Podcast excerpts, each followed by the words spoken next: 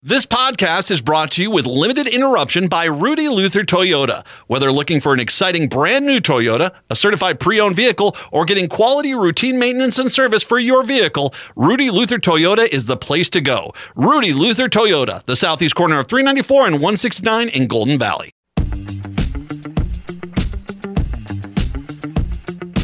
AM 950, the progressive voice of Minnesota. It's the Matt McNeil Show for your Wednesday. Matt Brett here. Jeff McGillicuddy Stein joining us here at uh, 3.30 to talk about uh, the latest news on the national circuit. We are guest free for the rest of the show, though. 952 946 6205. 952 946 6205. Brett, how are we today? I'm just shocked that Republicans elected a speaker. So, uh, Oh, I'm going to get to that. Yeah, other than that, uh, feeling r- rather surprised by that. I'm doing all right. Uh, by the way, just in, uh, uh, we're, we're going to play something off of Twitter, my Twitter feed here in just a, a little bit, just FYI, uh, about this new speaker because we'll get to that in a second. But in in case you don't know, it is Wednesday. I believe the date is the 25th of October. Am I correct on this? You are right. All right, it's a significant day because apparently a week ago I was told by multiple people on social media we're going to have another blizzard. So, um, checking the actual temperature outside for our blizzard here because oh boy, I don't know about you, but it was sure tough getting into work today um, at dry roads at speed limit. Uh, 54 degrees. Now, I'm no science whiz, uh, but if I'm not mistaken, 54 is more than 32, correct? Yeah, I don't think you're quite going to get Yeah. much accumulating snow. Oh, that, that freeze. Got to watch for the glazing ice, though, huh? At 54 degrees. What is wrong with you people? All right, I get it. Uh, Brett, I don't know if you're aware of this. Everyone out there, I got a little historical note for you. Apparently, apparently now, in 1991, we had a blizzard here in, in Minnesota. I know, right on Halloween. It was amazing. Amazing. Feet of snow, gloom and doom, everybody angry, good times for all. I have no idea why so many people are obsessed, obsessed with getting those negative, angry feelings out again. But every year, right around this time, around the 20th of October, maybe even a little earlier, like this year, you get people who are, guess what I see in the weather forecast? It's a little cooler, gloom and doom. it's going to be another blizzard. We're all going to die. Ha ha, good times. No, stop, stop it. I don't know what's wrong with you as an individual that this is how you get your jollies. You know, I you know, I guess, you know, in the age of social media, Faces of Death has lost its luster. Uh, I, you know, I, I, what's wrong with you people? You know, and, and by the way, and I, it's not just them. There is a cottage industry in the weather industry. It's like, we're going to have high temperatures somewhere between 70 and zero. And you're like, okay, you can't narrow it down. Well, if I narrow it down, I can't cause panic and stampedes. well, thanks for that. I really, I really, no, really, really appreciate that. Thank you very much. It's uh, we're it, apparently very northwestern Minnesota is going to get like a few inches, maybe. But we're up talking about like Warren, way up there in the very northwestern part of the state, which is basically Canada anyway, with Canada without all the government services. So yeah, I, I, I get why you guys are so angry up there. But uh, it, it's they're, they're going to get a little snow here. I think we're getting rain, maybe a dusting of snow on Sunday. The most evil, wicked dusting of snow you've ever seen in your life. And it's not going to stick because the ground's like 60 freaking degrees. I got lush green grass in my front yard, man. There's I still have yet to rake. It's October 25th. I have yet to rake, oh, but I do get a rake. I'll, it will be cooler. It'll be like a normal fall. Yeah, like a typical early November, late October day. Have I told you? I actually think November is one of the more underrated months in the state. Once the leaves are all down and everything's raked up, and you don't have snow on the ground, it's kind of stark, but it, I don't like it. I, I mean, I think it's it's it's okay. I don't know if there's many people that like November in Minnesota, but I, I, I could see some of that when you get the leaves raked up. Yeah. Brett Brett's posting his his blizzard warnings. It's like I don't know how you like there. It's going to be gloom and doom.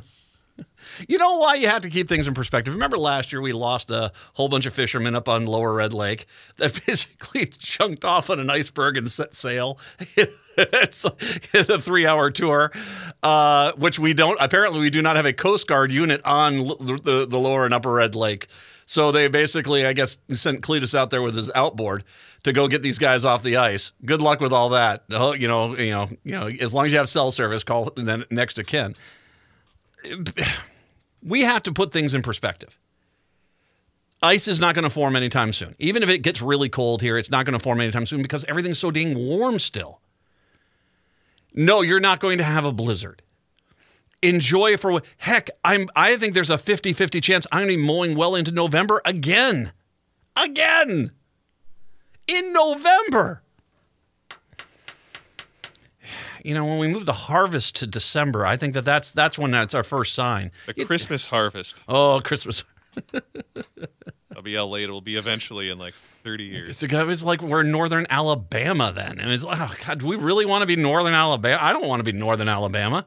Wisconsin's kind of the Alabama of the north. I don't want to be like that, man. No, I'm, I'm good. I'm good with what we're doing here.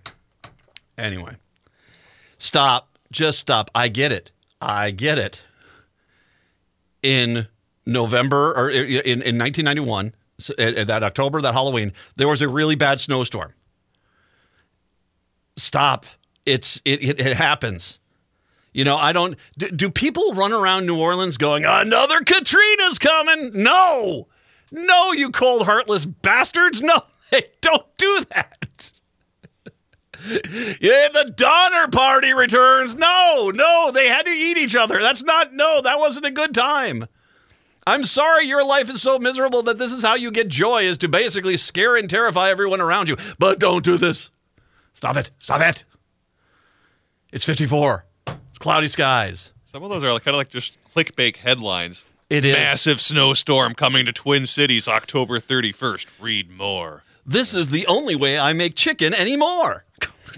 That's- what are you doing with the Skittles? That's that sort of thing.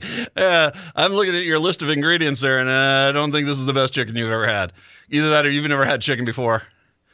Or food, for that matter. You've been eating dirt, and so it's like this is mildly better than dirt, but uh, that's to be my guess. 952 946 6205. All right. It is also October 25th, 2023. I think we can officially make this call here.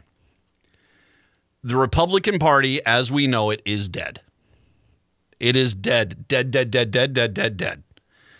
What you used to know as the Republican Party, which was in the 1980s under Reagan, fiscally conservative, socially liberal. Then you got the, you know, the, the kind of this, you know, moving more towards, you know, less socially liberal. They started running the more moderate candidates out of the party. You then get to to Bush and Cheney and you know they the you know that kind of the way that they kind of ruined everything. And then you get to John McCain picking Sarah Palin, and that was the beginning. uh, That was really the, the the Republican Party had changed dramatically up until that point, but when Sarah Palin became a grossly underqualified, screaming harpy of an idiot from Alaska, became the number two on a presidential ticket because McCain's camp was terrified of Barack Obama and Joe Biden at that point. So they felt they had to do something to appease the the fan base. And so there's a girl, I think she's my girlfriend, she's going to run for vice president. That's what they kind of went for.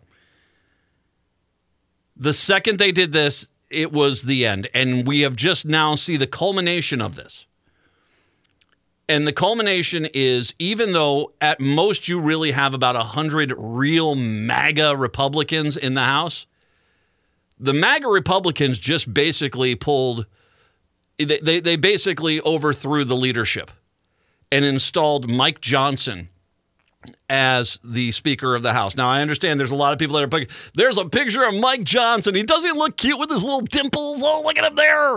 Uh, the Louisiana guy. This guy, I would make an argument he's worse than Jim Jordan. And I can actually make a, legit, a very legit argument he's worse than Jim Jordan.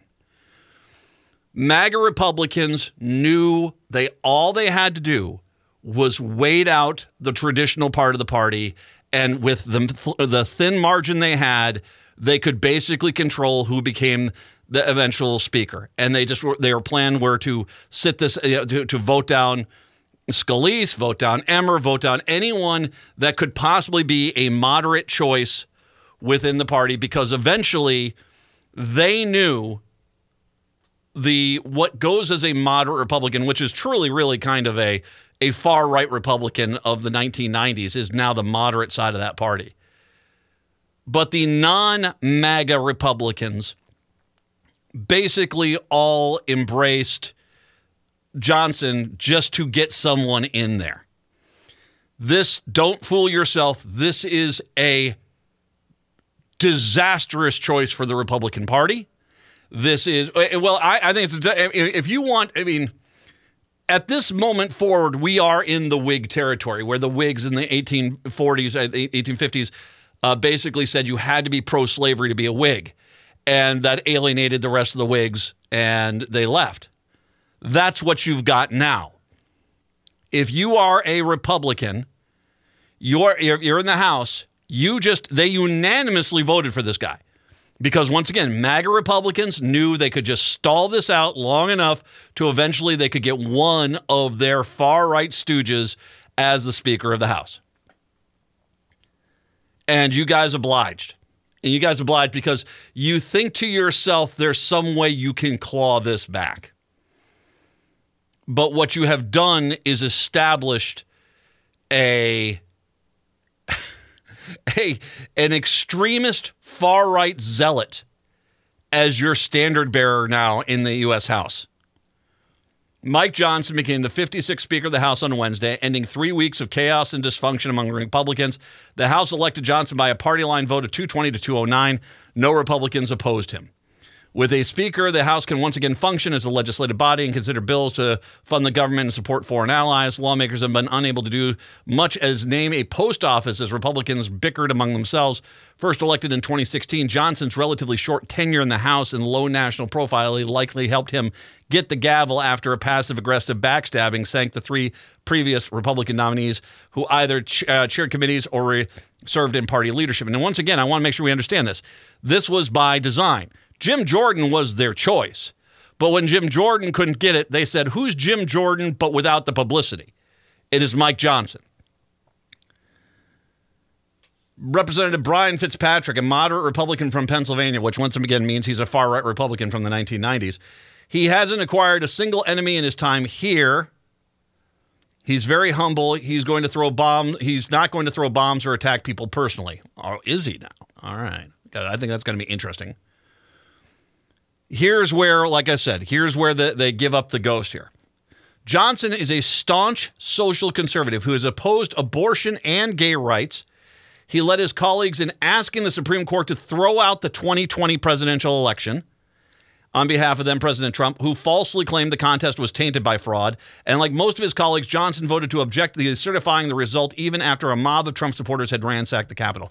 Even today, even today, as we have, I think, over 200 court cases where they have not found any evidence of voter fraud and voter misconduct in the 2020 election.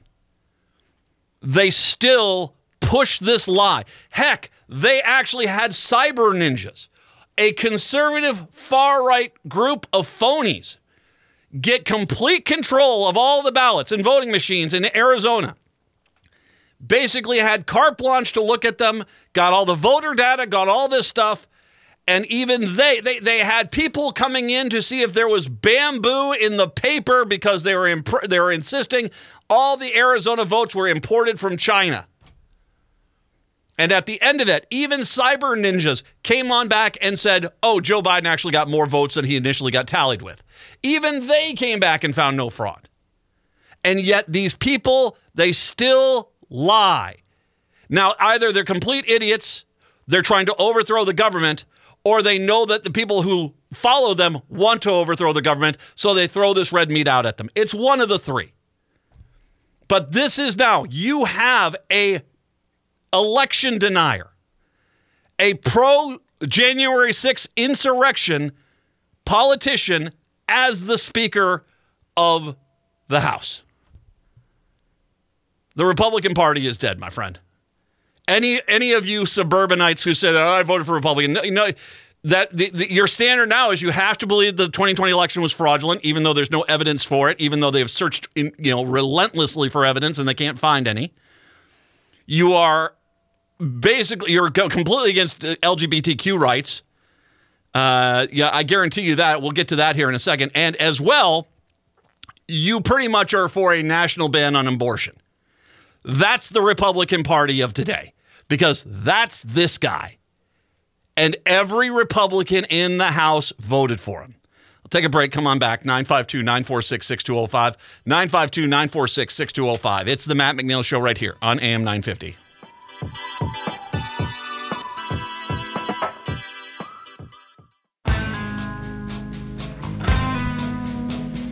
AM 950, the progressive voice of Minnesota. It's the Matt McNeil Show. Pete Aguilar, for the Democrat from California, chimed in. Is that this has been about one thing? This is about who will appease Donald Trump, and this is. I mean, this is this is a the the House Republicans are now first and foremost concerned about Donald Trump, then the United States of America. Make sure you make no mistake about that. They all voted for this guy. This is now not this, this is not you know, country over party anymore. It's Trump uber alles. And that's just the reality of it.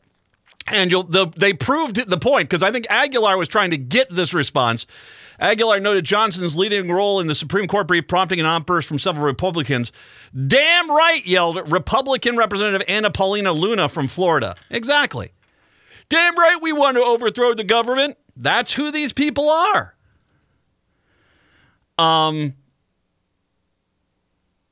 the this is okay. So I, I, we're going to play. Okay, let me start with one thing I've talked about it. This is clearly an election denier. That he he honestly does believe Joe Biden somehow stole the election, even though they have offered zero proof that this has happened. And even when Republicans have looked into it, they've come back and said, no, there's no evidence of this at all. He still is one of those people. He is, as Stephanie Miller was on the air with us last week, that this is a slow rolling attempt to over. Johnson is clearly a person who is there to throw out any legitimate election in 2024 and install uh, Donald Trump as president if he can do it. That is where his goal is right now. The installing of John, Donald Trump. That is everything he's for, because that's everything this guy has been for. And before you say to me, it's like, how dare you? Dude, how many court cases does it take? 200? Because it hasn't. 200 court cases have said there's no evidence of any fraud, and this guy still says there's fraud. So either he's a complete idiot, he's trying to overthrow the government, or he's just throwing out red meat to appease people who want to overthrow the government. None of those are good.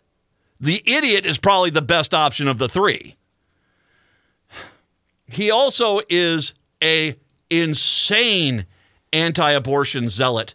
Let's go ahead play this video clip when you get the chance here, Brett. This is from the House Judiciary Democrats on uh, Twitter. Roe v. Wade gave constitutional cover to the elective killing of unborn children in America. Period. You think about the implications of that on the economy. We're all struggling here to, to cover the bases of Social Security and Medicare and Medicaid and all the rest. If we had all those able-bodied workers in the economy, we wouldn't be going upside down and toppling over like this. Listen, the gentleman. I will not yield. I will not. Roe was a terrible corruption of America's constitutional jurisprudence. So I want to make sure you understand for every person out there that got up and voted in 2022, thank you very much for that. That was very good and voted in 2020. Good for you. You should realize the, the these this is a Republican who wants to make abortion and and and contraception illegal in the United States of America. Overall, not forget about the states' rights thing. This is this is his goal. He clearly in that little clip he is making the argument that women should be compelled to bring more able bodied workers into the world so they wouldn't have to slow Social Security and Medicare. Forced birth on women. Women should be forced to give birth just so we get more workers in the workforce. What kind of fascist bastard is this guy? Because that's that's some evil dictator stuff right there. That is that is Stalin. That is you know, well, Hitler. That is some that is some wildly out there stuff. I would also mention that this is a guy who is who is written the federal "Don't Say Gay" bill. That he wants to make it a standard that you can't even acknowledge gay people within society, which basically means no marriage, no no no protective rights, nothing like that. That people can, I guess, murder a gay person and that's okay. That they can they can abuse a gay person and that's okay. That's this kind of this is this guy. He is against LGBTQ rights completely and doesn't even want people to be able to say gay nationally. He wants to control speech on a national level. This is not some you know country cute Louisiana house rep. This is a think about that. Think about how many evil despots on the planet in the history of this country have said that you cannot say certain things in certain groups. Angie Craig received a standing ovation Wednesday when she taunted Mike Johnson, who would soon be the elected Speaker of the House, behind the man behind the Don't Say Gay federal bill by sending a shout out to her wife. Happy wedding anniversary to my wife, Craig called out. She then cast her vote. Hakeem Jeffries, Craig Johnson, Craig's Johnson uh, directed jive spurred House members to rise to their feet and applaud for a good 10 seconds. The Minnesota representative also shared photos of her wife Cheryl on Twitter. Happy anniversary to you, my amazing wife Cheryl. Craig wrote, I'm so lucky to be sharing this adventure called Life with You. Craig's shout out arrived at the House, faced its own adventure Wednesday afternoon with the, the Republican election of this new speaker. I want to make sure you understand something. Johnson is trying to write a bill where Angie Craig, for just doing that, would be arrested and charged with a crime. I want to make sure you understand how extreme this guy is. Under Johnson's rules, under his federal don't gay, say gay bill, Angie Craig just saying happy anniversary to her wife on the House floor would be a crime and she would have been arrested. And then you brought up Hugo, wasn't he? Was he Hugo Chavez? Yeah, I believe he was the guy that was insinuating that Hugo Chavez, who died like almost 20 years ago. Oh, Hugo. Overturning 2020's election. Did Hugo Chavez do that? I mean, he doesn't really good at running his own country. I'm kind of shocked he would take on that job, but especially from the grave and all. But you know, still, you know, it's it's just what do you do? You know, that Chavez. 952 946 6205. I'll stand by it. I think it's the official end of the Republican Party as you know it. It's n- This is not the Republican Party of anyone else but Donald Trump. And their allegiance is not to this country, it's to Donald Trump. 952 946 6205. 952 946 6205. Stein will join us to talk about his opinion on it when we do return. It is the Matt McNeil Show right here on AM 950.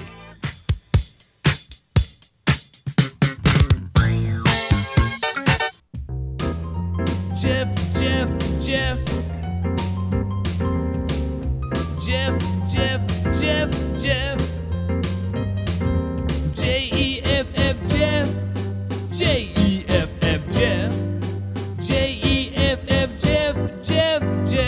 Jeff. Jeff Stein's our national and presidential expert, noted author. You can find his books at Next Chapter Books, totallyiowa.com as well, the Iowa Business Report, the Iowa Politics Report.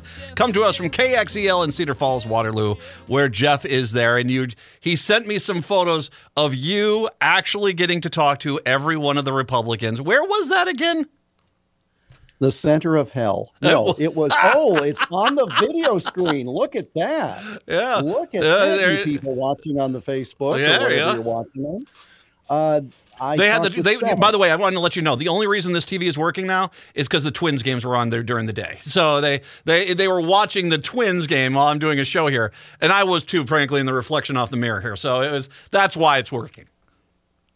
you wanted to bring up baseball Yeah. after how that went down? You No. thought that was a good a good upward, you know, message for the day? I'm I'm I- I'm sorry I couldn't hear you over all the weeping at Major League Baseball with the Arizona Texas World Series they're about to have. So well, you know, uh, what did I hear today? Something about two years ago, each one of them had lost 100 games. yeah, So you go from, in essence, worst to first. No, uh, what that, speaking of worst to first, seven Republican presidential candidates uh, gathered at a fundraiser for a member of Congress. And we do this um, uh, studio TV show that then we air on the radio. And, you know, for example, we're doing one next week with the Democrat state auditor of Iowa, et cetera. And somebody had the brilliant idea of saying, let's go and do this on the road for two hours with no break. Oh. And I said, uh, what's the talent fee? And then they answered, and I said, all right, I'll see you there. So that's what it was. I, I uh, we interviewed the two U.S. senators from Iowa, seven presidential candidates back to back, an attorney general, a congresswoman, Partridge, Pear Tree. It was all there. well, He's I, choosing his words carefully, kids. uh, you know how much back team? Um, sorry, sorry, sorry. I mean, literally, here's the thing that I thought of on, on the drive home because it's like a two hour drive home. And, Yeah. you know, it was a good broadcast. We had great conversations. Okay, fine. Um, I'm close enough to all of these folks that they could, if I'm not careful, they could spit on. Oh, me Oh yeah, no, you were getting talk, you were right? you were in the spray zone. You were. It was a Gallagher concert. and I'm thinking that I've you know got got the the watermelon right in the face a couple of times, and I'm thinking, okay, where do these people go? Who have they talked to? I mean, it's like COVID copia going on there. Well- Not cornucopia, COVID copia, and the fact that I'm still alive today, six, six days later, is a miracle. Now you have to live up to your journalistic integrity right now. Yes. Who is the right. who is the spittiest? Because we all have been there. You've been in there. You're talking to someone. All of a Mm-hmm. sudden, you realize, oh, you're a spitter when they're talking, and they're they're you know, it's like a sprinkler going off in the yard. Mm-hmm. Who of of all the presidential candidates that you talk to on the Republican side, who is the spittiest talker? Brett, could you put the pictures up again? Oh yeah, here we go. Let's that- get these guys back. Let's- let's- yeah, because it, it it'll help me in recalling. Um, hmm, hmm, hmm. Yeah, uh, okay. um, um, I, I uh, in rank order, I'd go Ramaswamy, Scott DeSantis. There's your top three. Uh, Scott, okay. Those were the, the so Ramaswamy is a spitter, huh? Uh, Part of the issue, and now we don't know, need to look at them again. Uh, you can take them down. Thank you. Um, look at me producing the show. Scott DeSantis Um, is actually kind of an upward trajectory too. I mean, that's that's not pleasant. well, the thing about it was that, and keep in mind, I don't know how much you know spewing I was doing. I mean, you know, I I didn't see anybody flinch, but Mr. Ramaswamy gets very excited. And you know, when he's in the stump speech, there's you know, it's louder. There's much more projection of voice, and when there's much more projection of voice, there's the other projection, maybe. yeah. Was But uh, it's just a matter if I'm driving home going, do I stop now for the shot? Do I get a, you know, a jumbo bottle of Zicam? What do I do? And I decided just to uh, tough through it, and so far so good. you're at like a gas station. They got the they got the hand sanitizer outside by the pumps, and you're kind of squirting it and wiping it all over yourself. Uh, No, I'm drinking it. I'm literally sticking my head under the dispenser at the Kwik Star and just ingesting it directly. did DeSantis have his super sassy Nancy Sinatra boots on? I did not notice, but here's what I noticed. Okay, put the pictures back up because you're- Let's, let's Right. put it back up here because we got to see if, Okay, if is this- he wearing this the is- white white boots. No, I don't know about the white boots. What I can tell you is now I, I've likened this to the original Hollywood Squares. So in the box normally occupied by Wally Cox is uh, Ron DeSantis. Okay. Thank you for getting the reference. His hand is poised and ready to dip into pudding. Don't you think? Because look at everybody else. Everybody else is just sort of natural and they're just, you know, this is great if you're on the radio and you don't see this, but trust us, uh, there's a picture here and he's got his hand like ready to just dive in Oh yeah. to um And he's yeah. got he got him sprayed like some kind of aquatic creature for maximum grabbing of the pudding. I'm just saying. Just he really I'm- he doesn't look like he's human. Everyone else looks like on a human stance. DeSantis is there. Hello, human. I mean Jeff. And so Well, now, now you say that, but then when I said, "Okay, thank you, uh, Governor," there was like two seconds. I heard a click, and he answered. I don't know what you're talking about. All right. Uh, let's turn to more pressing issues. And by the way, I will post. Can I post the picture of you talking to all these people? I'll we'll post the picture. You can go see what you're saying. You tell us. You know, first of all, first of all, Ramaswamy, the spitter. But as well, you look at that picture and look at DeSantis' hand. Don't tell me that that's not l- looking for a you know a pudding pack from Jello. I mean, you, he's you just said Ramaswamy the spitter, and then I heard slurping on your part as you tried to take a breath. I will tell you now, all of these, uh, their podcast at kxl.com, we ran all those interviews today. Um, there is one candidate who was making fun of Joe Biden. No, I'm not going to tell you who it is. It, it's out there, but I'm not going to. He was making fun of Joe Biden and then wanted to use an, an analogy to suggest that Biden could not do more than one thing at a time. And this individual said, Joe Biden can't chew and walk gum at the same time. oh, can And I thought I heard that, but of course, you, you know, they just keep going, right? And I thought that didn't sound right, but you know, there's a lot of people in the room, and, and so I, I, uh, and then I listened back, and yep, that's exactly what was said. which, which and one? I who thought, was you know, it? Who was it? Who said that?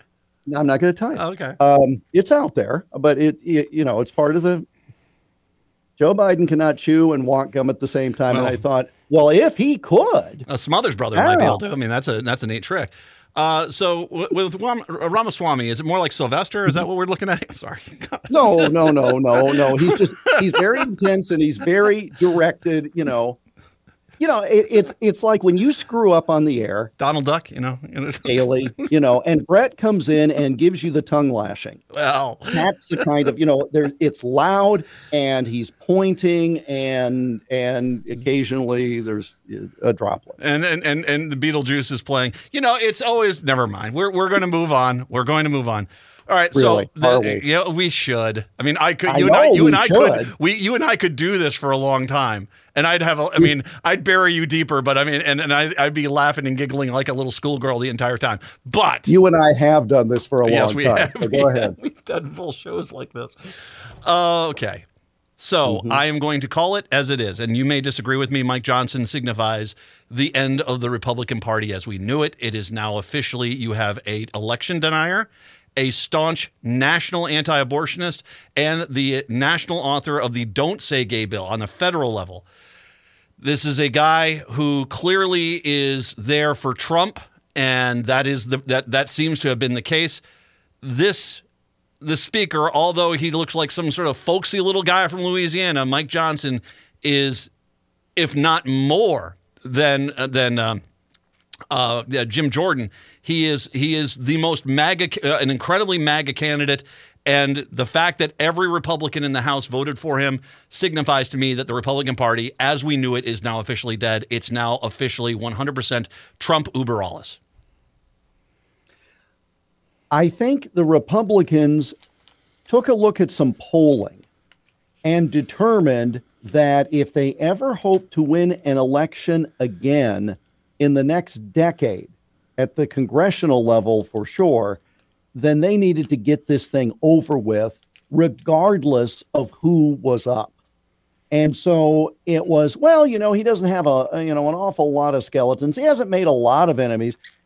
The fact that he made it to to, to 217 in essence um, you know again the unanimous it was just a matter of okay i don't know whose um, arms got twisted on this but he woke up 213th in house seniority this morning now he's second in line for the presidency that's pretty good upward mobility for the new speaker but again in essence it's jordan without the enemies is is that the way to phrase it? And I'm not being flip. I'm just saying No, it's Jordan. It's Jordan without the Ohio State stuff that that came with him with the inertia with that, and also and also the fact that he was he was one of those most vibrant, most visible guys. He is Jim Jordan, but he's from behind the scenes, and that's. Right. you know, I think the MAGA people just outplayed the, the rest of the Republicans. They knew that they they have no problem. I mean, we saw this yesterday with Emmer.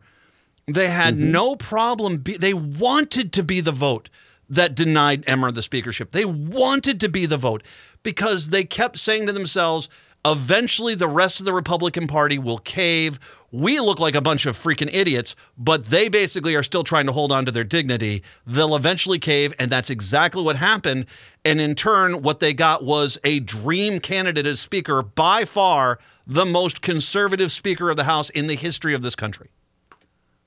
A, a fair statement, sure. But what else were you going to get when Kevin McCarthy apparently behind the scenes was sabotaging everybody else? Because he still had this this dream that they were going to turn to him.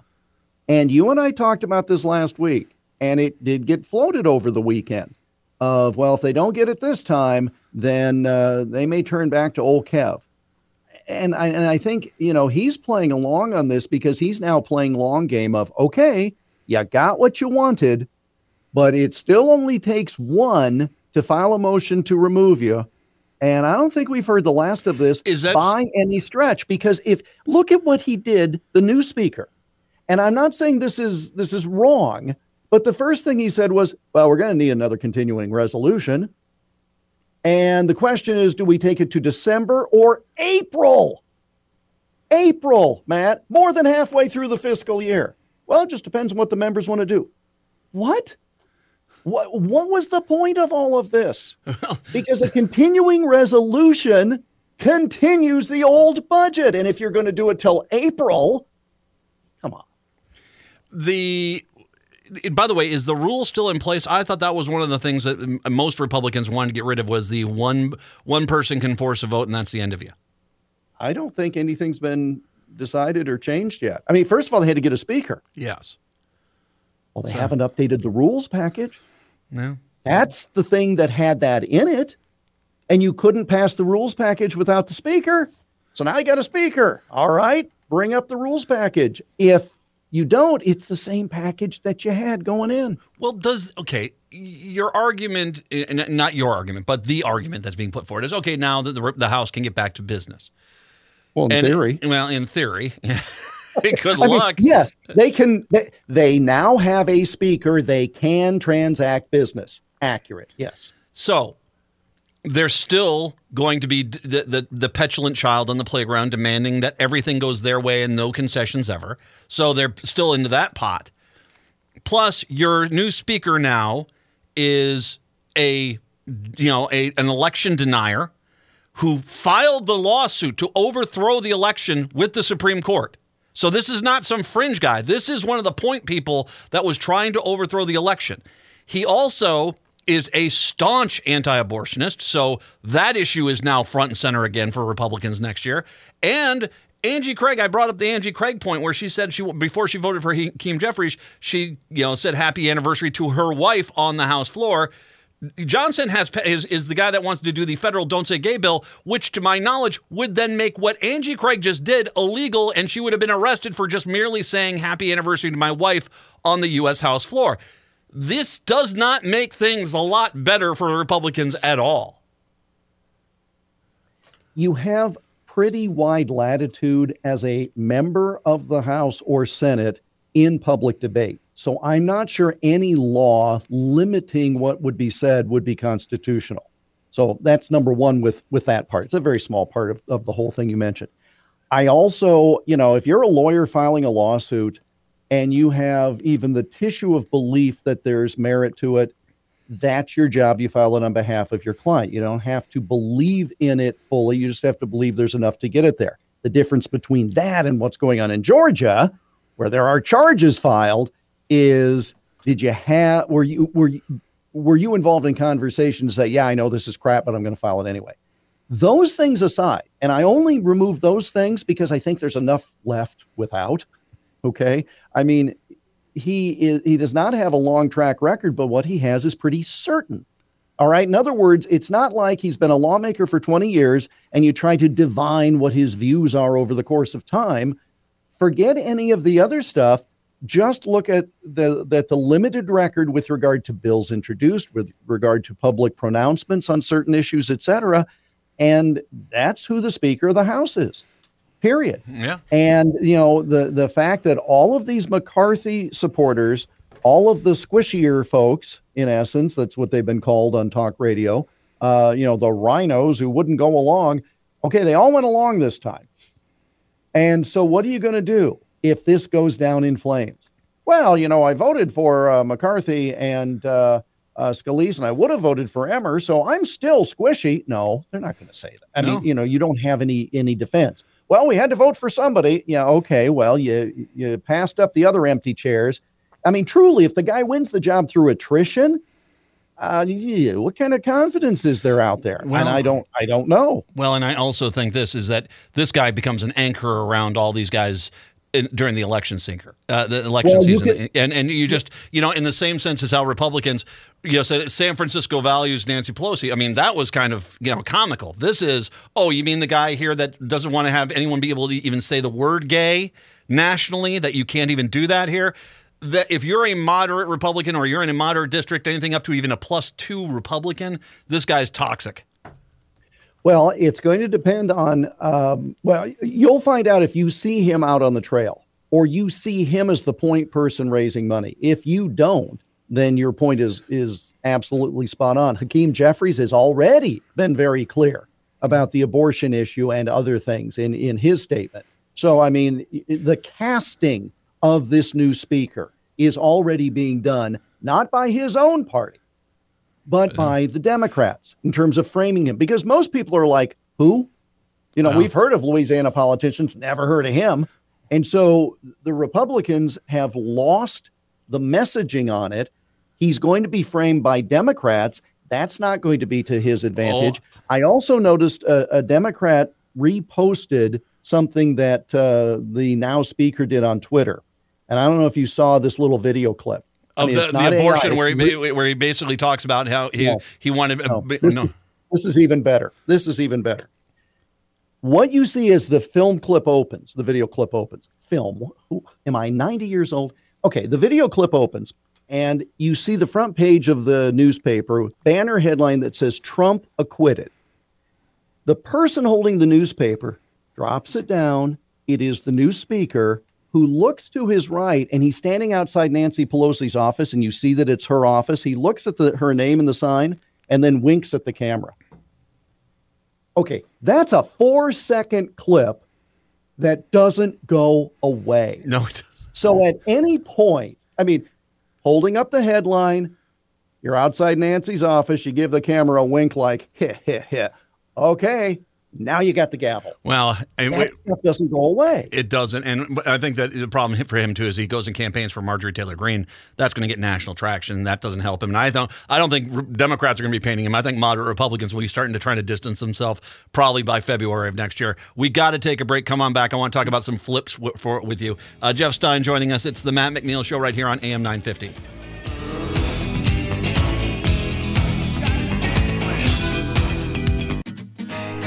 AM 950, the progressive voice of Minnesota, the Matt McNeil Show. Jeff Stein joining us for his usual Wednesday visit. And Jeff, uh, in the Georgia case, uh, Jenna Ellis has flipped now. She has taken a plea deal. Um, this is obviously a lot of trouble for Rudy Giuliani because this she was working very closely with him. And I just don't, I mean, frankly, I don't see any way in the world that Rudy Giuliani is going to be ever offered a plea deal in Georgia. What do you think? I doubt he'll be offered a plea deal unless he offers up Donald Trump on a silver platter, and I don't think that's going to happen. I knew that she was going to flip when I started seeing her posts on Twitter that uh, ripped Trump and uh, were pro DeSantis. So you knew something was going on there. And, you know, her comment yesterday, I don't know how helpful she is because her comment was, I believed what people told me and I should have investigated. Well, okay, I'm not sure that's terribly compelling, but at least again, it's another one that that chips out of the way. The one that's interesting is the one who who pleaded guilty to a felony. That's huge, and it's uh, again, this is the prototypical way to prosecute this kind of case, and they're doing it with the document case at Mar-a-Lago. You get multiple people, some of whom can't afford to go the whole way on this. And so they strike a deal, and you hope they have another little piece of the story that they can tell to corroborate what you had in the charging decision. Mark Meadows, please, in the DOJ case in D.C. That's now that now we're you know, he's Trump's desperately got to get that trial out of the way somehow because if Meadows flips on him, he's done. Well, Meadows uh, did not get charged in D.C., did in Georgia, did not in D.C., and now has immunity in D.C., Yeah. right? Yes, I believe that's we talked about this, uh, you know, months ago when you ran the pool of who's the most likely to Oh, yeah. to flip. Uh, he was on the trampoline doing somersaults in midair. So not a surprise. And the fact that Trump today says publicly, "Oh, Meadows believed that this was rigged. He knew it was rigged. He, he said it all along." Okay, that's how you get public opinion out there before you hear what he'll actually say. Well, and it's interesting. Once again, there's a big difference between what these guys say in front of a camera and then what they say in a courtroom.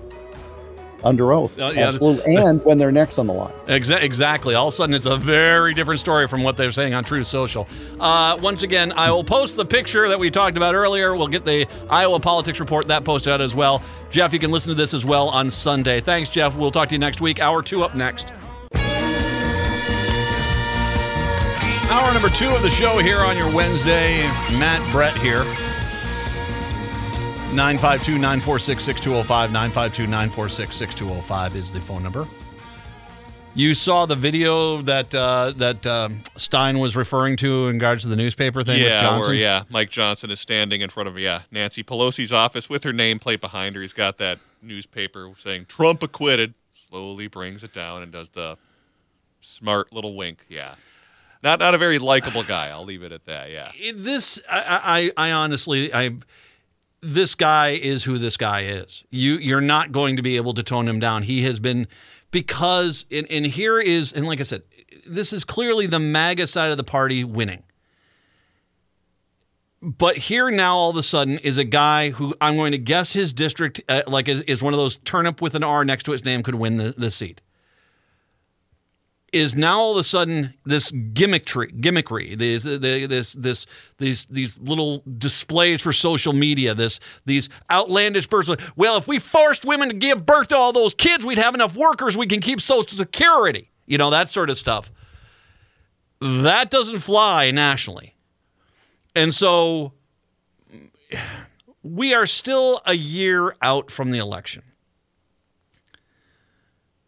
The reminder that the first four months of 20, you know, first five months really of 2024 are going to be primaries. And so up until the end of May, you are going to get this. We're going to ban all abortions nationally. We're going to make sure gay people can be arrested. We're not, there is no gay marriage anymore. And if a if a bunch of kids bully a child to death, well, we'll give them a medal. That's going to be what the kind of mentality is.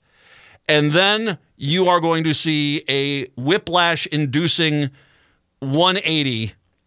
Where did you ever get the idea that we we, we don't think the election of 2020 was fraudulent. Joe Biden's still president, isn't he? Come on, man. Where do you think that we're trying to force women to give birth so we can have more of a workforce? I mean, whoever gave you that idea?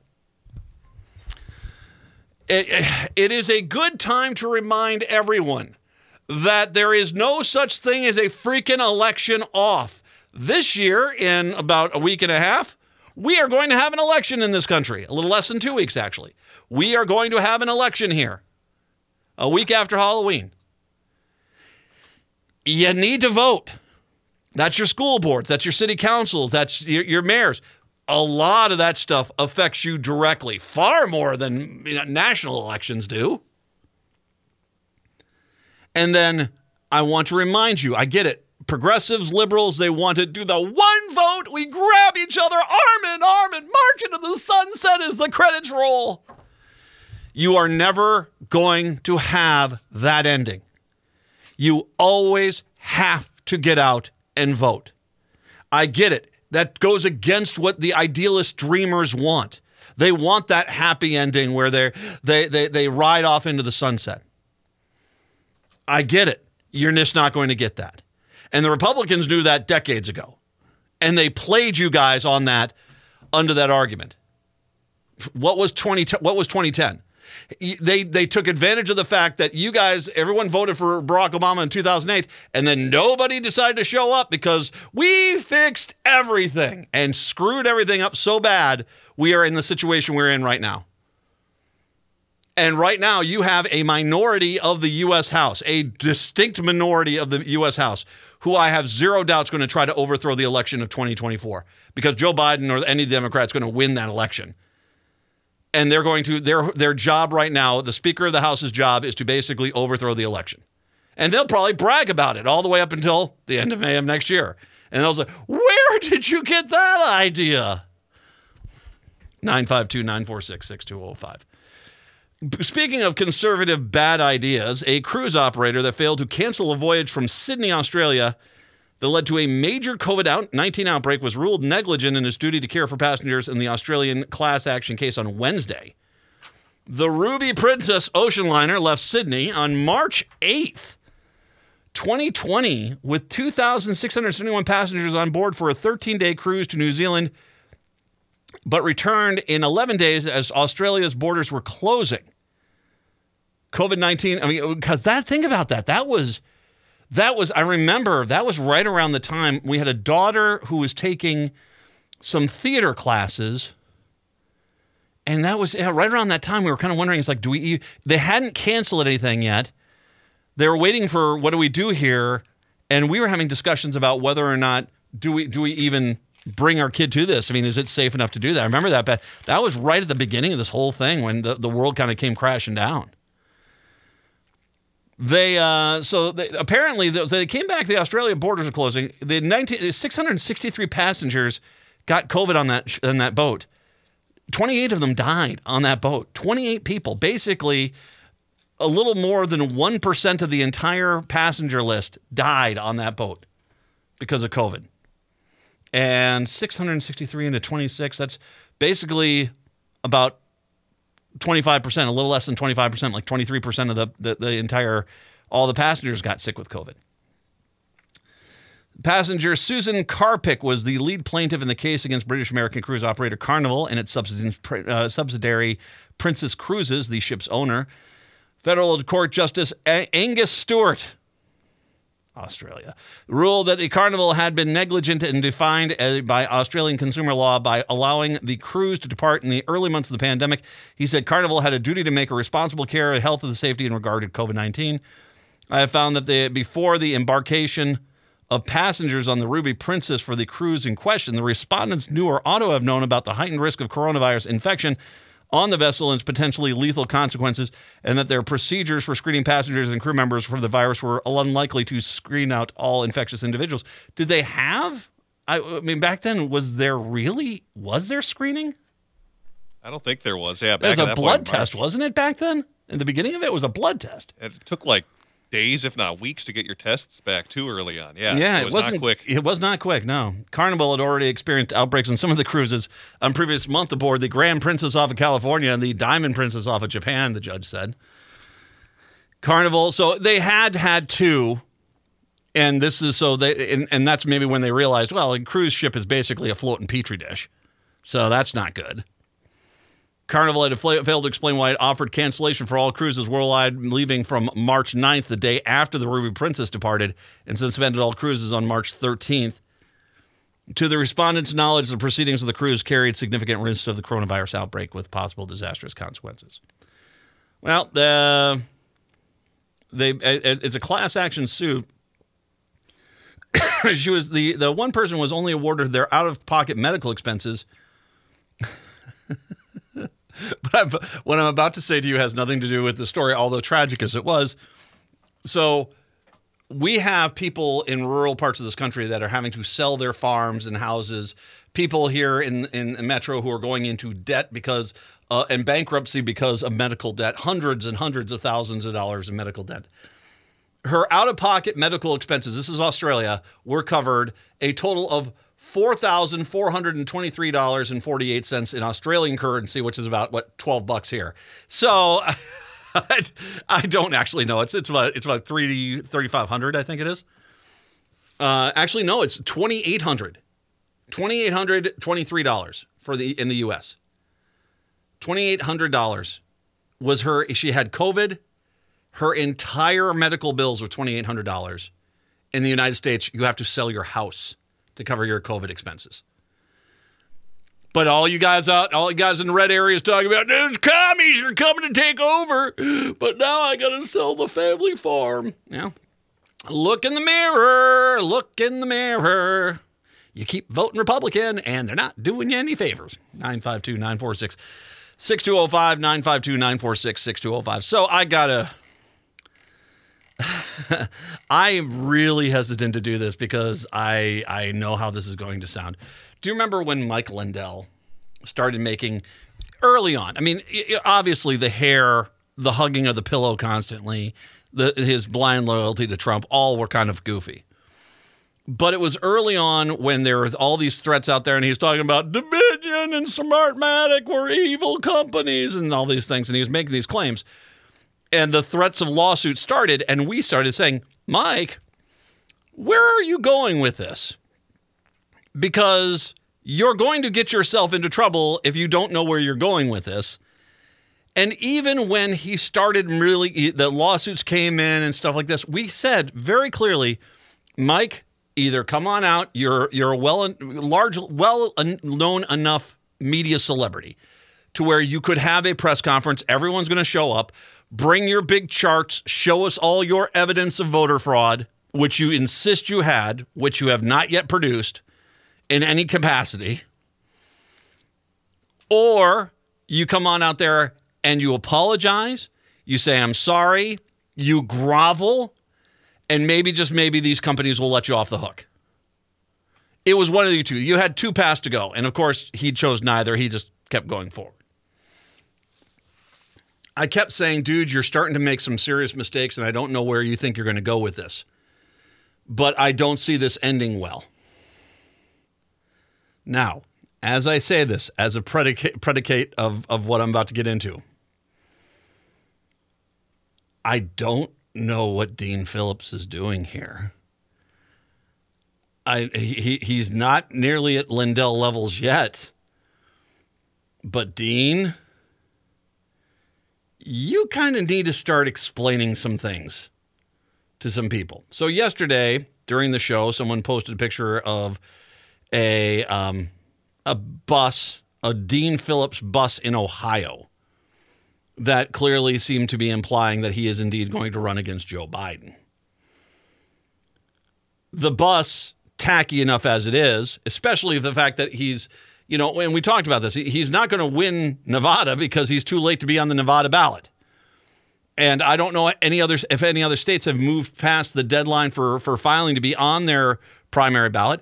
It is his right to run. I'm going to say this. I have said this from the get-go.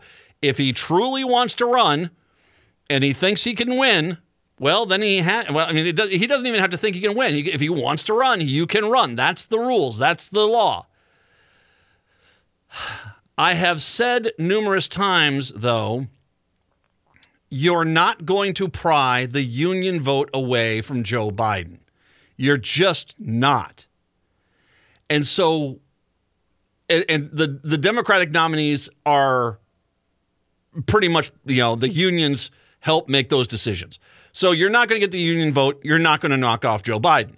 I said, and I've said, I think we've now said for about a month, Dean, how are you going to appeal to the union voters? And we haven't heard anything, which is, this is a legitimate problem for a campaign. Now, he wants to throw away a bunch of money. That's his right to do so. But unless he's got a better argument that he's not going to be able to do it. He's just he's going to lose. And I've said, I mean, maybe he's trying to set himself up for 2028. He's just trying to get his name out there. Maybe. Then again,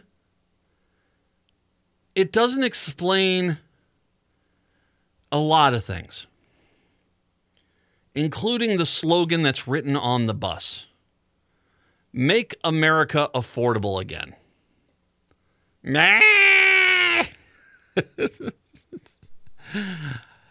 Now, I can comment and joke about a lot of things with this, but I want to step back. Dude, why, if you're trying to win the Democratic nomination, are you lifting from Donald Trump's trademark slogan, MAGA? Seriously, why? No, I'm, I'm, I'm, I'm, I I would love an answer. Why are you doing this? Because I can tell you right now, in the last 24 hours, since we, we became made aware of this, I have not heard of one Democrat in your district that is glad you're about to do this. Not a single one. I've heard from at least a hundred people who are in your district who have been staunch supporters of you who have said you're never voting for you again. If there's a primary candidate, they will vote against you. I don't know where you're going with this. Going to the MinnPost story, MinnPost also wrote a little bit about this.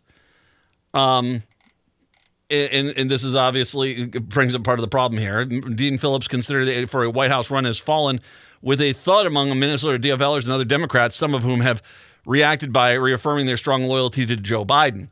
It's a distraction that gives Republicans ammunition, said Rich Ginsburg, a lobbyist and supporter of DFL candidates, in reference to Phillips' political ambitions. Dean is going to have to explain himself.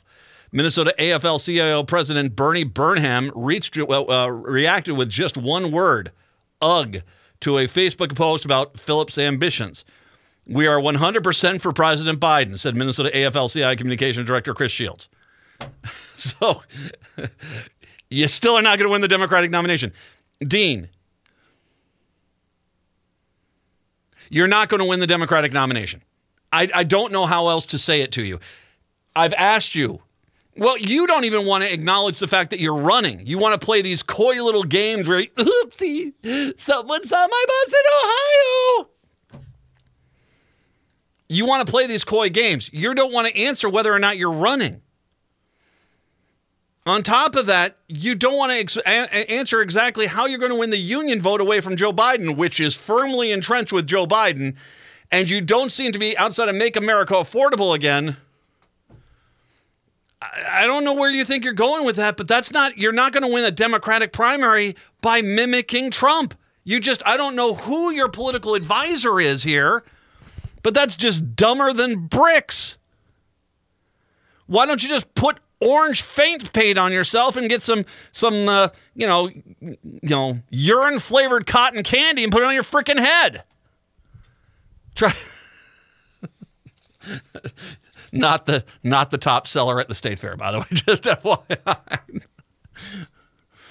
But seriously, what what you know, if you're going to just do this, why don't you just like I'm the re- I'm the good Trump. I mean, if you're going to do, and I'm, and you, you think to yourself, "Oh, Matt's just being mean." No, this actually is a legitimate path of argument. What are you doing? So, I have come to the point now where, Dean, I want to make sure you understand something. You're not going to win re election if you continue down this path. I'd say there's a very legit chance that if there's a primary in Minnesota 3, you're going to lose. And I don't think there's anything you can do. This is why last night, when I posted the pictures of this bus, I posted them with the, the comment why do I get the sinking suspicion that at some point in the future, there's going to be a Dean Phillips press conference where he's out there sitting there saying something to the effect of, I haven't changed. The Democratic Party has left me. Norm. You know, that seriously. I, I can see this cab coming down the street. I'm going to just presume that your messaging is so ham handed and stupid that you can't get out of your own way at this point. Which means you need to, before you start your campaign, refresh your campaign. And there is nothing wrong with being, hey, you know what? I'm Dean Phillips. I'm a little concerned about uh, you know Joe Biden's age, and that's why I'm going to run. I just want to see if there's a you know I want to put out there.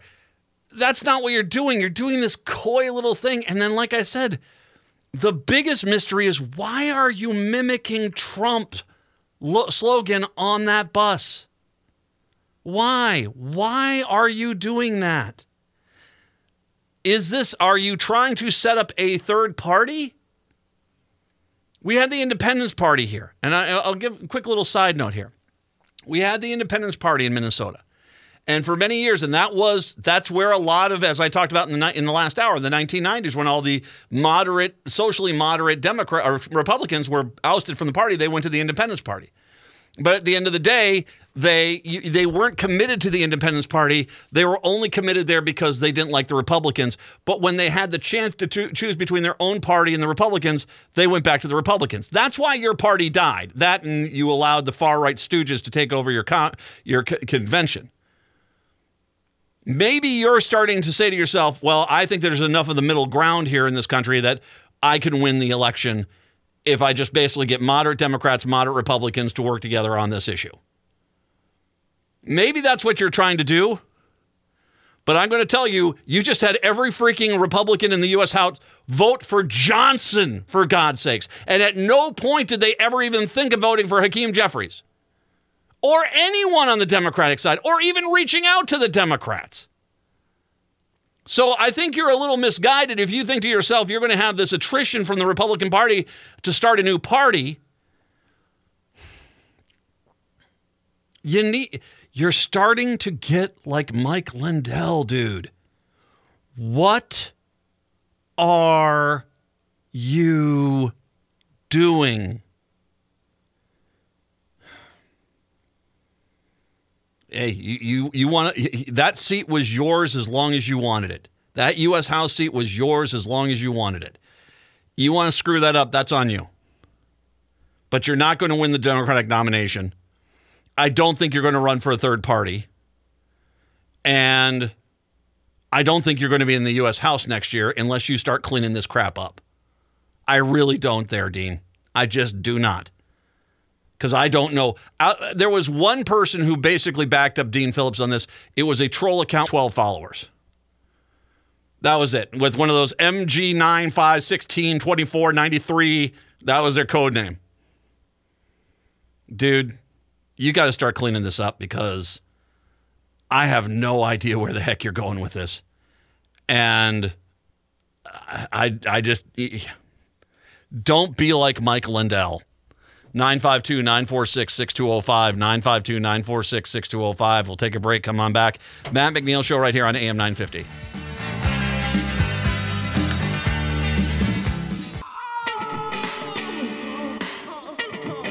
Yeah, I don't know where you're going with this, man. You're not going to win the Democratic nomination unless you basically can figure out a way to pry the union vote away from Biden. And you're not going to pro. You're not going to pry the union vote away from Joe Biden. You're just not going to do that. So I, I just, I don't know where you're going with this. 952 946 6205. Four Minnesotans were indicted in their roles in a lucrative multi million dollar scheme to transport stolen catalytic converters to buyers in several states. John Charles Cotton, 41, of Hutchinson, Justin Time Johnson, 32, of St. Paul, So Ni uh, Nai Mu, 31 of St. Paul, and James Dylan Jensen, 34 of Minneapolis, were all charged with conspiracy to transport stolen property interstate. According to court documents, Cotton and Johnson are charged with interstate transportation of stolen property, conspiracy to commit money laundering, and false statements to a financial institution. Johnson was also charged with conspiracy to commit money laundering, concealment, and Moo is charged with possession of a machine gun. Prosecutors say the catalytic converters, which were stolen by street level cutters, were transferred to Cotton and Johnson, who were posing as legitimate automotive scrapping and recycling workers. The stolen parts were then sold by buyers to New Jersey, New York, Uh, New Jersey, rather, Oklahoma, Colorado, and New York, and then transported in rented U-Haul trailers to per, the, and personal vehicles. According to court documents, the defendants received about 21 million from May of 2020 through October of 2022. Officials say payments were typically in the form of a wire transfer, check, or cash. Now, this is this is horrible, and yeah, and, and about how about this guy from Hutchinson? And by the way, if you take a look at him, if you know you see the picture of him, he he clearly looks like a guy who's running a stolen catalytic converter scheme. I mean, he does. I remember a lot of Republicans screaming at the top of their lungs about why won't somebody do something about this? Ah! Well, the Democrats actually did. And since they passed the laws, because reminder, one of the main laws that the Democrats for a while had wanted to pass was a, you know, putting some ownership on these scrap metal dealers that basically they couldn't just take a scrap metal part and then shrug their shoulders. They had to actually have proof that that that it wasn't a stolen piece, which if you've seen the stories, apparently catalytic converter theft in Minneapolis, St. Paul is down dramatically because they can't sell them anywhere. And as you are learning with this little story, the minute you put them in your car and drive them into even, oh, I don't know, Wisconsin, you just violated interstate commerce, you know, traffic and laws, and you're going to get, you know, it's a, that's a federal charge and that's going to have some teeth to it. So the Democrats did address this issue. Catalytic converter theft is down dramatically. And yet, once again, you will never hear the Republicans are like, ah, chaos, chaos, ah. They're not going to come back and say, well, thank God they got that cleaned up, or a lot of it cleaned up. That being said, you don't even hear, as this story comes out, I mean, here you have basically the masterminds of all of this. These four clowns, well, the one guy is just charged with machine guns. So I'm not, I mean, maybe I'm guessing he's the heavy, you know, he's the guard. But the other three are clearly seem to be the masterminds of this whole thing. That it sounds like there was coordinated rings of people going to the converters, and these guys were making $21 million in one year. Funny story. The same people who constantly posted about there are black people stealing catalytic converters. Funny though that James Car- Charles Cotton, 41 of Hutchinson, is involved. Big white guy, by the way. That all of a sudden it's the, the, the mastermind of this crime spree that they were screaming about for months, uh, they don't seem to have a problem with it anymore. They don't seem to be outraged at this guy. They don't seem to be upset about this. They don't seem to be, thank God we caught the bad guy. Nothing like that. Nothing at all. And I want to make sure we understand something. And this is why when I post something like, oh, Minnesota is the number one state for livability or wages or health or whatever the case may be, the Republicans scream at the top of their lungs, no, that's not, it's the worst, because they only want to report crime in a certain context. How many of these Republicans have talked at all about the five officers being shot by meth head over there? You know, allegedly meth head. Allegedly. How many how many times has a Republican said a damn thing about the five cops that were shot by the alleged meth dealer in rural Minnesota? Zero. But a black kid with a firework, it's four days worth of Facebook posts and the city is out of control. I can tell you right now, although I don't necessarily condone kids running around chasing people with fireworks, it's a little bit less of a crime than shooting five cops. But you guys don't have any problem with that. In the same sense most of you writos don't really have a problem with this. As a matter of fact, I've already I'm going to guess some people's like, I don't know why they're charging this guy. He just wanted to be a millionaire. Who doesn't want to be a millionaire? He was he was trying to make a business deal. That's all it sounds like to me. I'm surprised you guys aren't making excuses for him. But the reality is this is you don't care about this story because it doesn't give you the narrative, the context that you so desire, which is black people need to be reined in. That's your whole argument.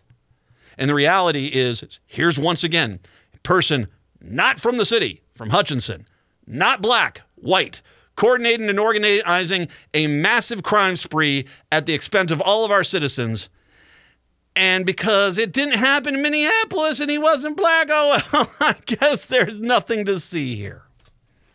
We see you, Republicans. We see you, conservative America. We see you. And I get it. Uh, the next time a black person is involved with a crime, I'm going to get 16 days of, when is this going to stop? The reality is, you don't care about the crime. You don't care about the victims. You don't care about anything. All you care about is driving a specific narrative involving race and the negatives that you want to put around it. At best, you're racist light. Own it. 952 946 6205. 952 946 6205. I'm going to revisit one of the stories that has angered me beyond mention. I am going to revisit it when I do return. 952 946 6205. It is the Matt McNeil Show right here on AM 950.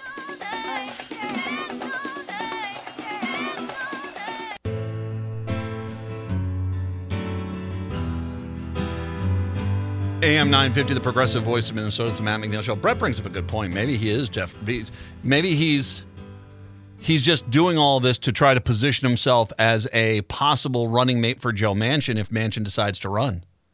I hope not, but there's not a lot of other reasons I can think of as to why he's running. I don't. I think you're not reading the room. I, I don't think. I, I think one of the things that people look at right now is that anyone who's willing to basically pander to right in this country is. We just saw it. We just saw it in the vote today for the new speakership. There are people who are Republicans who are supposedly pro choice abortion, who are for LGBTQ rights, who are, are out there who do not believe the election was stolen, and yet they all just voted for that guy. I, I think you're, I think maybe that's what Dean Phillips is doing is he's just trying to position himself as you know potentially a, a vice presidential candidate for Manchin.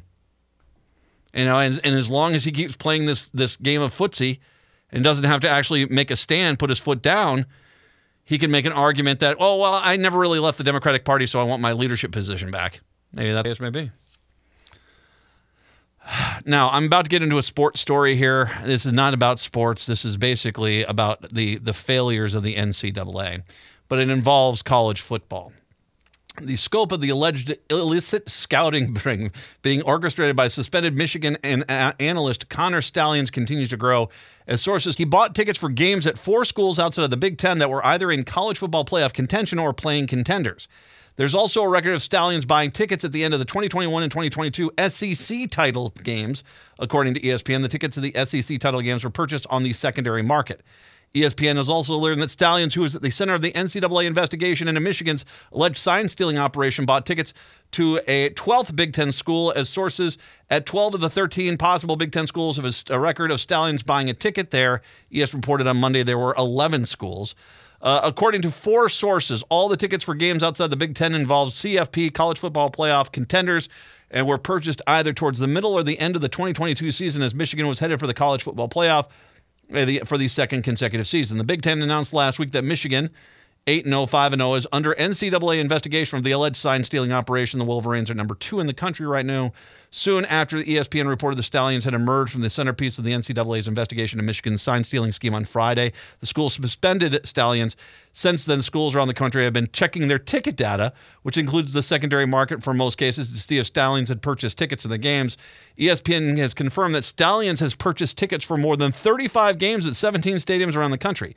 He was using the network at least three people who were forwarded the tickets to attend games. So he had a crew of four people, and their job was to go scout this. And by the way, anyone, in, in my personal opinion, I mean, I have zero doubt that everyone at Michigan knew exactly what the case was. When Harbaugh, the head coach, came on out and said, I have no knowledge of this.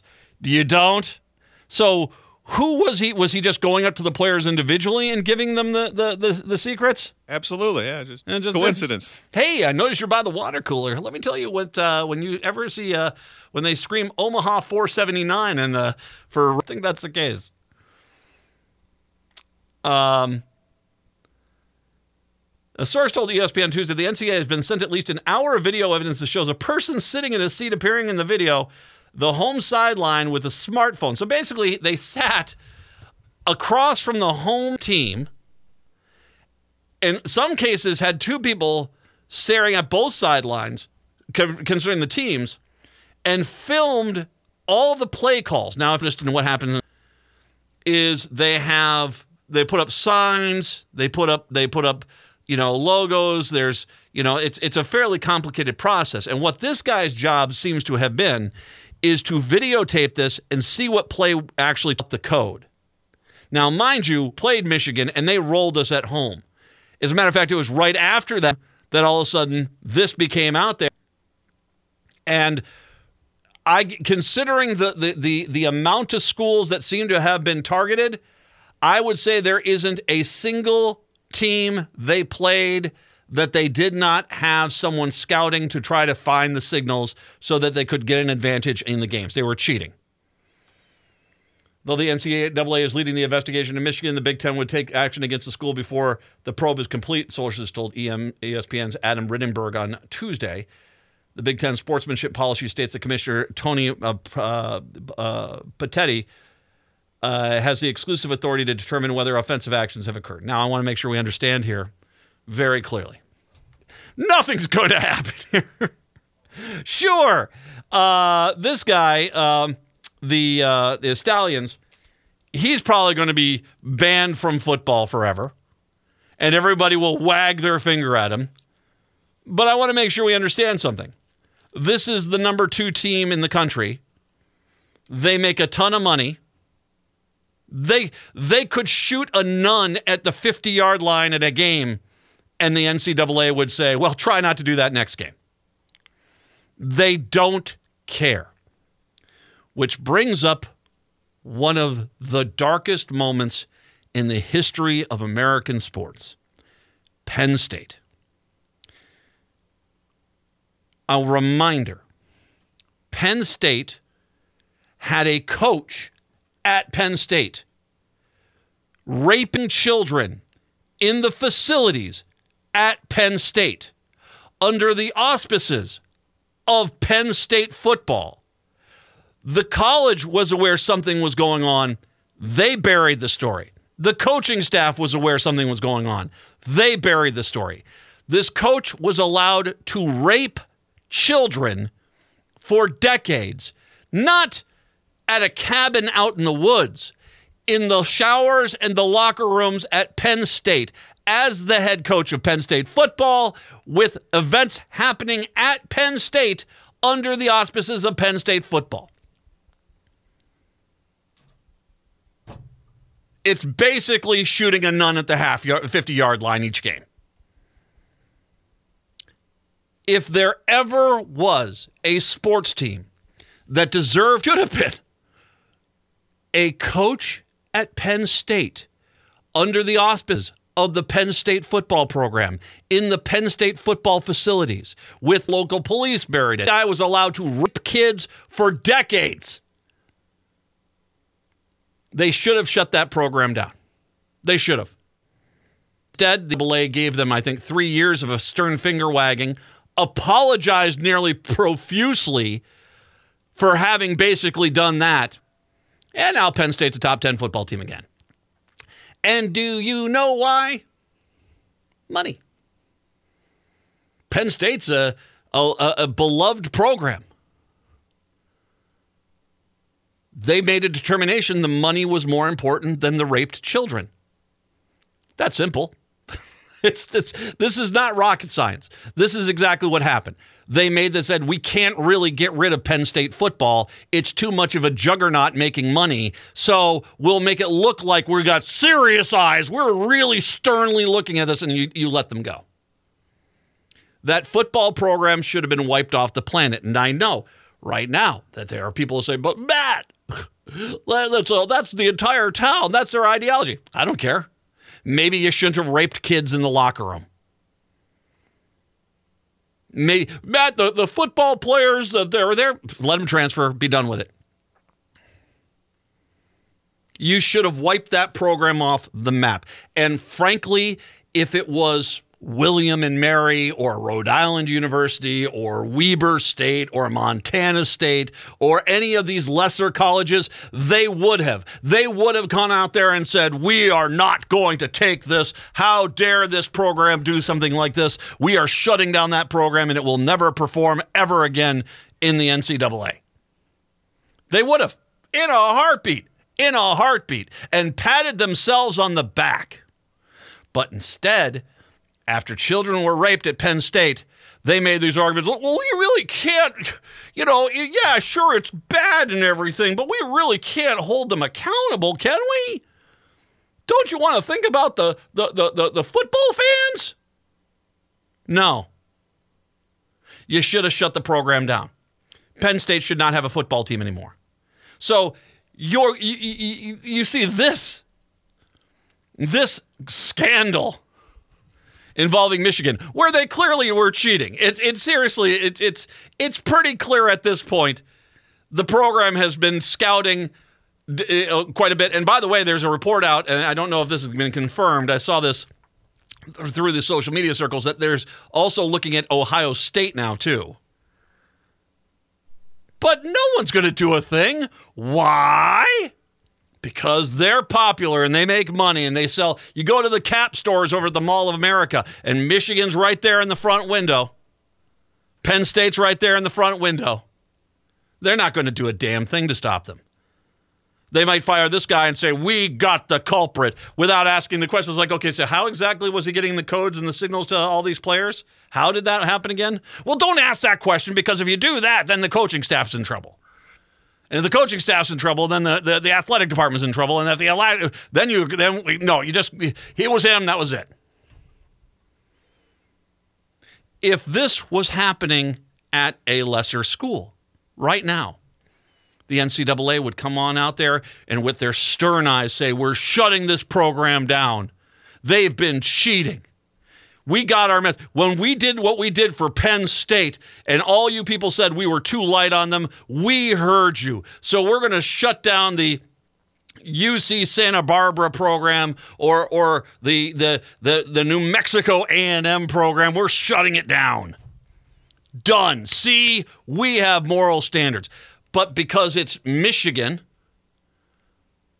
they're not going to do a damn thing. They're not going to do a damn thing.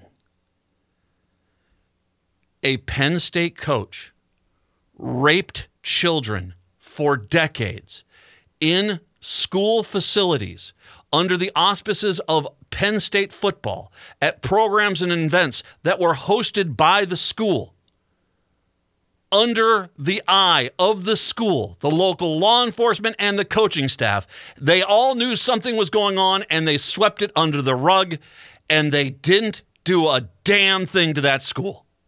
Not at all. So don't ever expect it. There is no such thing as morality when it comes to sports or collegiate sports. The only thing that matters is money and they will allow kids to get raped without really thinking that much about it as long as the money keeps flowing. 952 946 6205. 952 946 6205. We'll take a break. Come on back. It's the Matt McNeil Show right here on AM 950.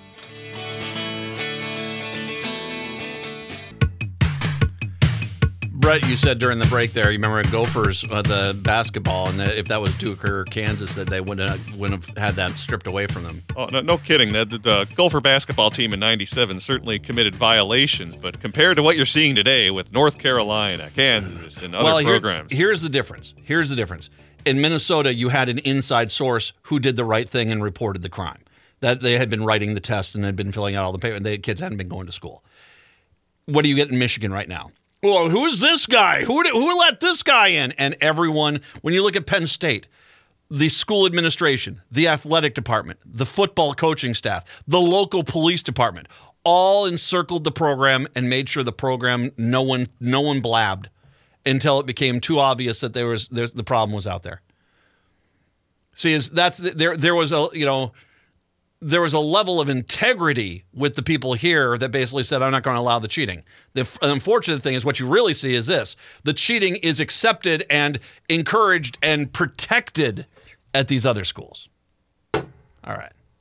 I can't tell you what, I just keep, I talk about that and just how angry I am at the NCAA and everyone involved. Well, think about the football players. Okay, think about the raped children. Well, that's not fair. Yeah, because if you think about them, you have to come to the conclusion you need to shut down the program. Ugh, just makes me angry. I got a positive one. I got a positive story to, to stand up here, and this is about once again. I have talked about Generation Z. Generation Z is tired of our crap, and they're going to fix a lot of things. A salute to the Bloomington Public Schools. As book bans and challenges continue to ramp up around the country, there are dueling efforts from parents and community members in the Bloomington Public Schools to ban and keep books on the library shelves. At Bloomington Jefferson and Kennedy High Schools, a new club has been formed called the Bloomington Freedom to Read. It was formed this school year. The club, which currently has 25 students and counting, was formed in direct response to efforts underway to ban books in the school district. Our school libraries are literally under siege, said Kate Bovin, a Bloomington student and co founder of the Bloomington Freedom to Read. A few months ago, a petition began circulating to remove sexually explicit books from elementary, middle, and high school libraries. The petition, which has been shared by a group called the Bloomington Parents Alliance, mentions the books meant for younger grades have uh, concerning emphasis on transgender people and transitioning. The entirety of the books in the middle school and elementary school feature transgender characters, Bovin said. I am transgender, and so for me, it was kind of really a dark idea that that like something my existence inside of an elementary school is some sort of thing that needs to be removed.